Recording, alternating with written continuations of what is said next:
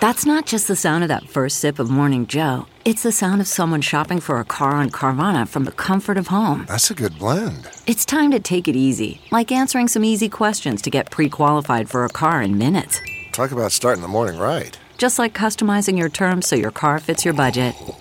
Mm-mm-mm. Visit Carvana.com or download the app to experience car shopping the way it should be convenient, comfortable. Ah.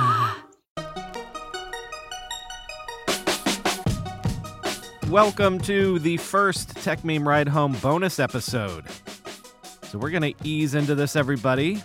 One bonus episode this weekend and probably only one next weekend as well. But we do want to get to two bonus episodes a weekend eventually so we can emulate the seven day a week, 365 days a year resource that techmeme.com is. Again, these bonus episodes are a chance to talk to people, not just have me talk to you about things, but have me talk to people about the things that I've been talking to you about all week. First up, the great Howard Lindzon.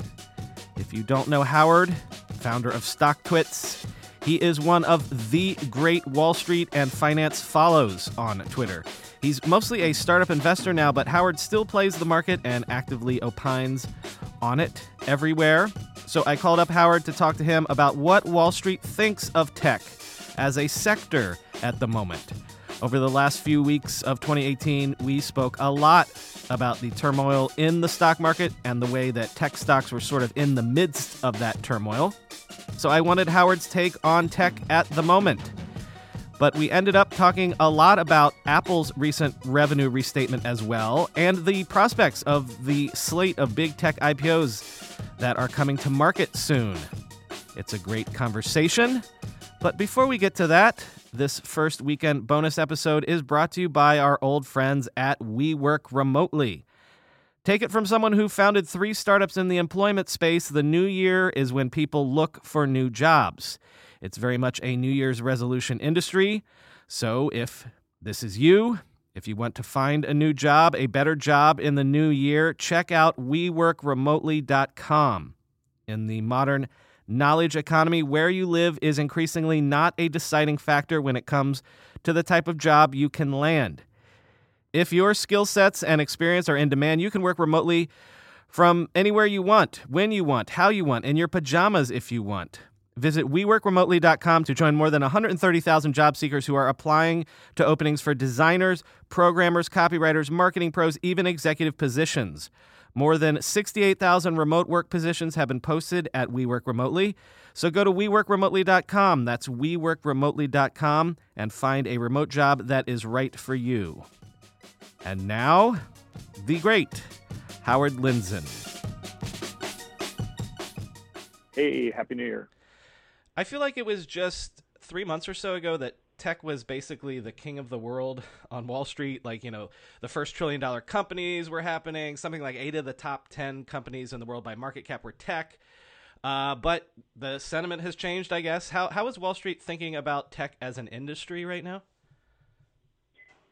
Well, I mean, the markets are uh, not just about the public markets. Uh, the markets are about obviously early stage and startups and private equity and then um, international. But you know, 2017 was really the wild year in the sense that there was just you know record low volatility. I think 2018, even in the scope of you know history, is just an average year in volatility. So I think I think what set up the end of 2018 was really 2017 was such a great year. Apple got to a trillion, so we crossed that check mark off. Amazon quickly followed to a trillion. And, um, you know, as, as, as we go into this weekend, Microsoft's uh, now, after 16 years, I think it's most interesting, is the biggest company in the world. So 16 years between being the number one company in the world, it's back on top. So I don't think, I think it's a pretty exciting time for tech. Obviously, if you own the the uh, leading tech stocks, it's been a bad few months. Right. You got to keep it in perspective. I mean, you have to keep it in perspective. Well, I, actually, so I'm I'm trying to get a sense of like how um what the perspective of traders and what people on Wall Street are like. So, I mean, tech has basically been one of the the big leaders in the last several years. What what historically does it usually mean if the leaders in a given bull market suddenly all turn south in lockstep? Is that a signal that that uh, people on Wall Street look at?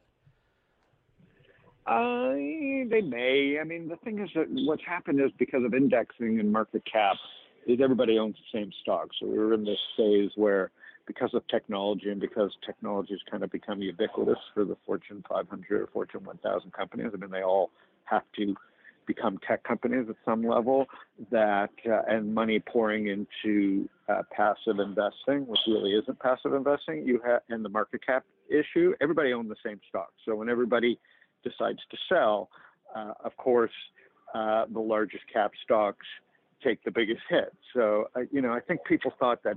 I think the biggest misnomer is that you know you can just invest in the S&P 500 and it just goes up every year. And we had nine nine straight years of, of gains in the S&P 500. So, you know, for those people that don't pay attention to history, I mean, we were due, uh, sadly, for something like the end of 2018. You know, I think 2017 there's a lot of bad behavior that started to creep into the market. Uh, 2016 and 2017, and we saw 2018 play out with like, you know, people hate Facebook, people don't trust uh, large tech companies, but um, you know, so so it's hard to say.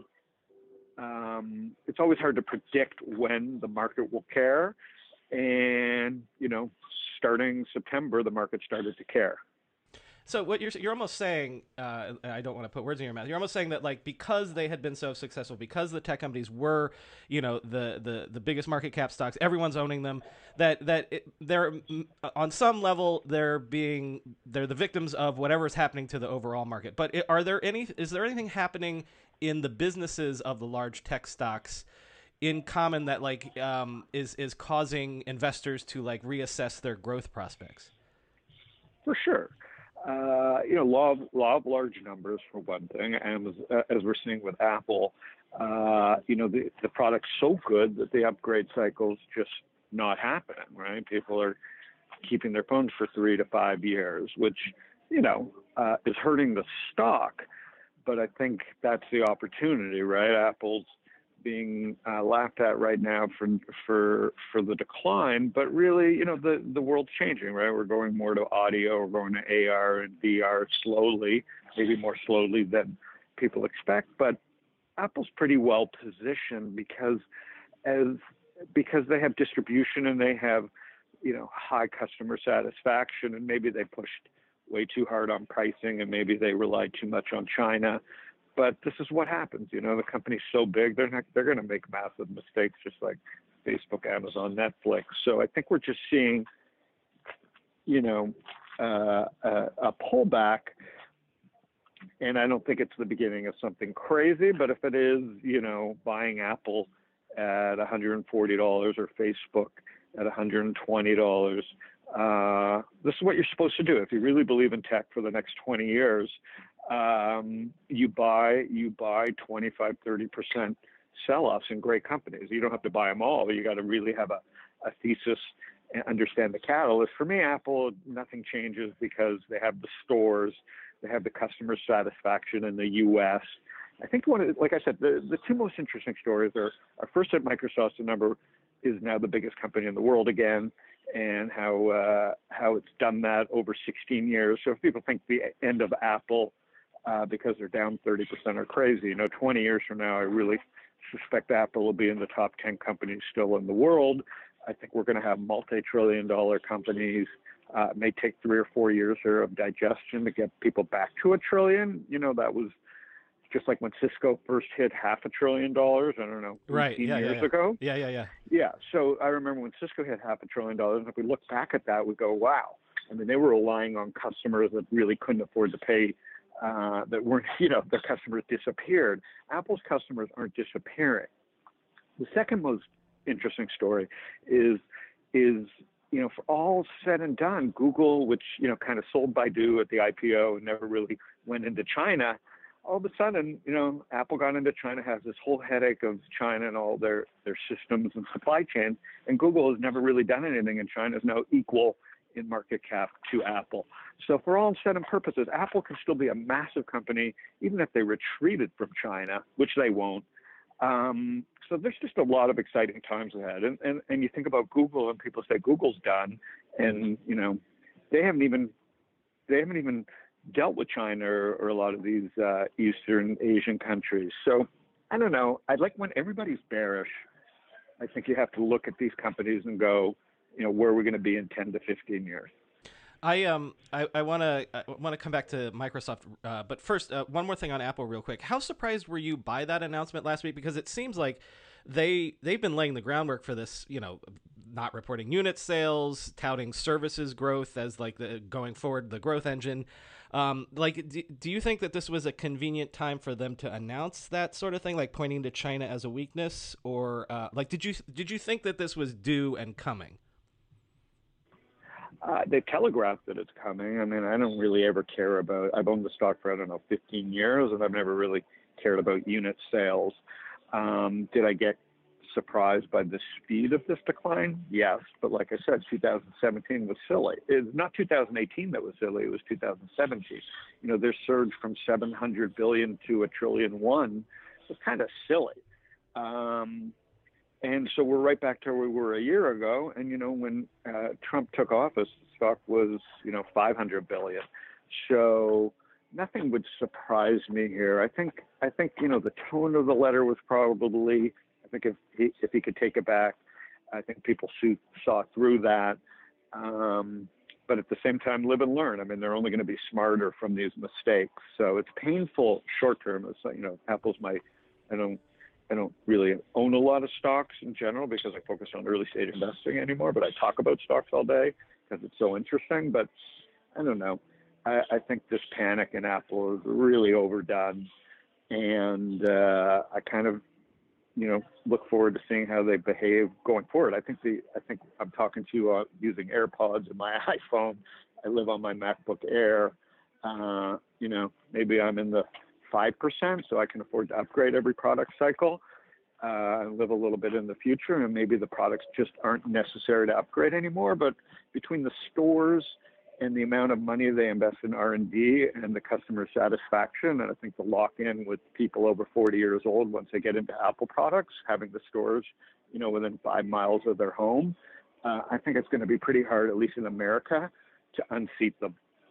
So uh, okay, maybe talking about both Apple and Microsoft. Um, I, I, was talking to, uh, on the A16Z podcast recently. I, Chris Dixon and I were talking a little bit about this, about how it's almost like everybody has had this one trick in tech for the last ten or fifteen years of scale, especially when mobile came around, and it's almost like maybe what we're seeing is that the low hanging fruit has been plucked already. Like you put a smartphone in every human being's pocket, greatest business ever, right? Uh, gin up a different kind of chat app, and you have a billion users in six months if you're lucky, right? So is is some of I'm wondering if some of what we're seeing is that people are going to have to learn new tricks and like that microsoft maybe specifically like they've done that like you said they had their decade and a half in the wilderness kind of and they've learned how to reinvent and maybe that's what people like apple and and facebook also have to have to start thinking about. Yeah, and, and uh, yes, and a lot of time Wall Street wants new tricks, right? For years, Apple got away with box product and upgrade cycles, and then uh, Intuit, Adobe, then it became all about recurring revenue. So at Microsoft, you know, maybe in 10 years, Wall Street will demand something else from these companies. So a lot of it is, you know, uh, chasing, you know, each other's tails, right? Sometimes Wall Street wants a recurring revenue over just plain vanilla growth. Uh, maybe Facebook will be penalized for the next 20 years because even though they have all this data, they don't have a subscription business. So we don't really know how Wall Street will behave. So I try not to think about that. You just want to find businesses with catalysts. And for Microsoft, the catalyst is uh, Wall Street loves subscription recurring revenue. Microsoft continues to build lock in with corporations. And Apple's a little bit farther behind there, right? Because they don't have even if they switch completely to a subscription business, their revenues would drop because they relied on the upgrade cycle. So um, it's it's a little bit more than just one trick because a lot of it depends as public companies on what Wall Street wants, and it's fickle. Wall Street's a pretty fickle place. Uh, well, speaking of, of subscriptions and like SaaS and things like that, like I, you probably have seen that CNBC article going around this morning suggesting uh, acquisitions Apple could do to to juice growth, and like obviously they suggested I think Disney and Tesla, but also. Um, uh, uh, Salesforce. Like, do you, do you think that there's any acquisitions that you could foresee uh, Apple making uh, this year? Yeah, it's a good question. I, I wrote about this planetary positioning. I got to think that Benioff, Disney, Netflix are in this position where they too could be planets, you know, up there with Apple, Microsoft, um, um, and Facebook and Tencent and Alibaba. So I don't think Salesforce is looking to sell. He has a co-CEO. Uh, he, he seems to be loving what he's doing as co-CEO Benioff and, and thinking about the future. So I don't think it behooves. Yeah, so I don't see anything huge. I think I think everybody's just playing that beginning of the year speculation game. I do think, um, like I think there'll be smaller. I mean, not small, but big acquisitions. But none of the. I think the planets will be buying, you know, companies whether it's Nike buying like a Peloton and and uh, or Lulu. Uh, I think there'll be like huge acquisitions. I just don't think there'll be something like like that size.